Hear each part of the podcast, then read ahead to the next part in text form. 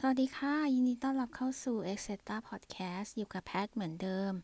ก็มีช่วงหายหายโผล่ๆเนาะวันนี้เราจะมาพูดเรื่องหนังสือกัน เพราะว่าช่วงที่ผ่านมาได้ฟังพอดแคสต์ของคุณลวิทอะค่ะ Mission to the Moon เนาะลองไปหาฟังได้ เป็นอีกรายการที่เราหมายถึงว่าเราชอบที่เขามี เขาเรียกว่าอะไรอะ มีวินัยที่แบบคุณเขาสามารถจะจัดได้ทุกวันนะคือแบบเก่งจริงๆอะค่ะ เพราะว่าเขาก็ทำงานประจำด้วยเนาะ อ่า คราวนี้มาเล่าเรื่องหนังสือ คุณเขาพูดถึง Tuesday with Maury ของ Mitch อัลบอมใช่ไหมเออ นั่นแหละค่ะ ก็คือชื่ออะมันคุ้น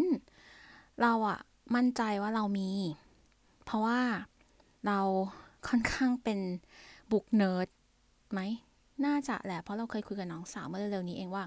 สมัยก่อนนะคะ พอดีเรากับน้องเกิดมาในช่วง เหมือนกับไม่เชิงเราเกิดมาในช่วงที่พ่อกับแม่ทำงานทั้งคู่ แล้วเวลาที่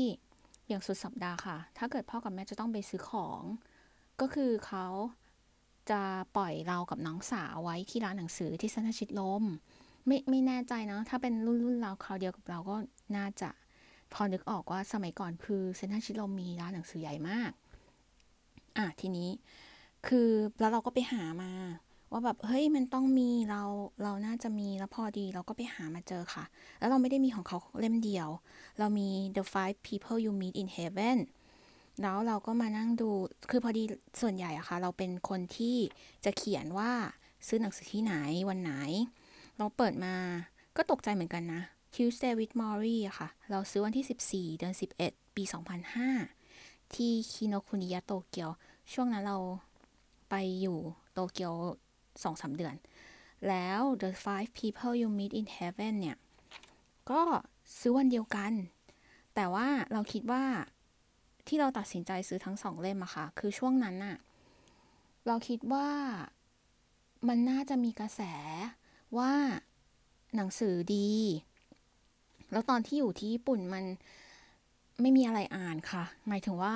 ภาษาญี่ปุ่นก็ไม่ได้เก่งเนาะถึงขนาดที่จะอ่านได้ ก็เลยภาษาหนังสือภาษาอังกฤษนี่แหละเป็นที่พึ่งของเราเวลาที่เราอยากจะทำอะไรค่าเวลาอ่าแล้วทีนี้เราก็บอกว่าเราเราพอเราเห็นหนังสือเราก็แบบ เราจำได้ว่าเราอ่านจบทั้งสองเล่มนะ แต่สิ่งหนึ่งที่ทำให้คิดว่า เราอ่านเล่มไหนก่อน เราคิดว่าเราอ่าน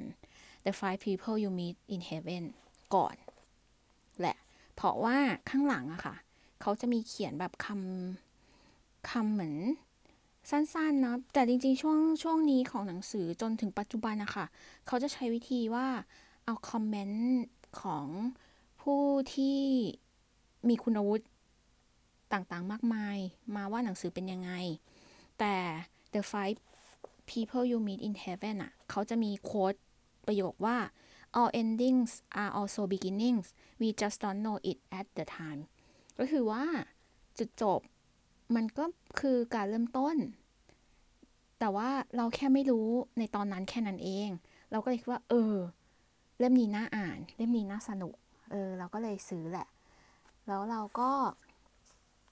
เออ พอมาพอมาดูก็แบบ เออจริง ๆ ความ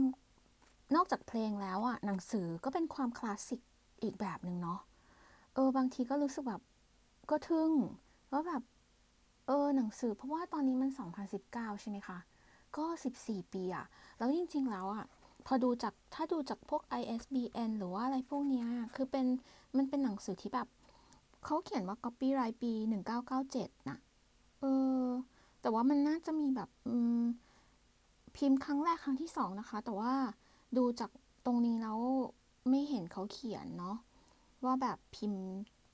พิมพ์ first edition เมื่อไหร่เออค่ะ ก็คือเราคิดว่าอย่างหนึ่งอะที่ทำให้เราเป็นเรามาจนถึงปัจจุบันนี้ที่แบบเพื่อนเพื่อนเพื่อนก็จะบอกเพื่อนสนิทก็จะบอกว่า เออเราไม่ค่อยเหมือนคนทั่วๆไป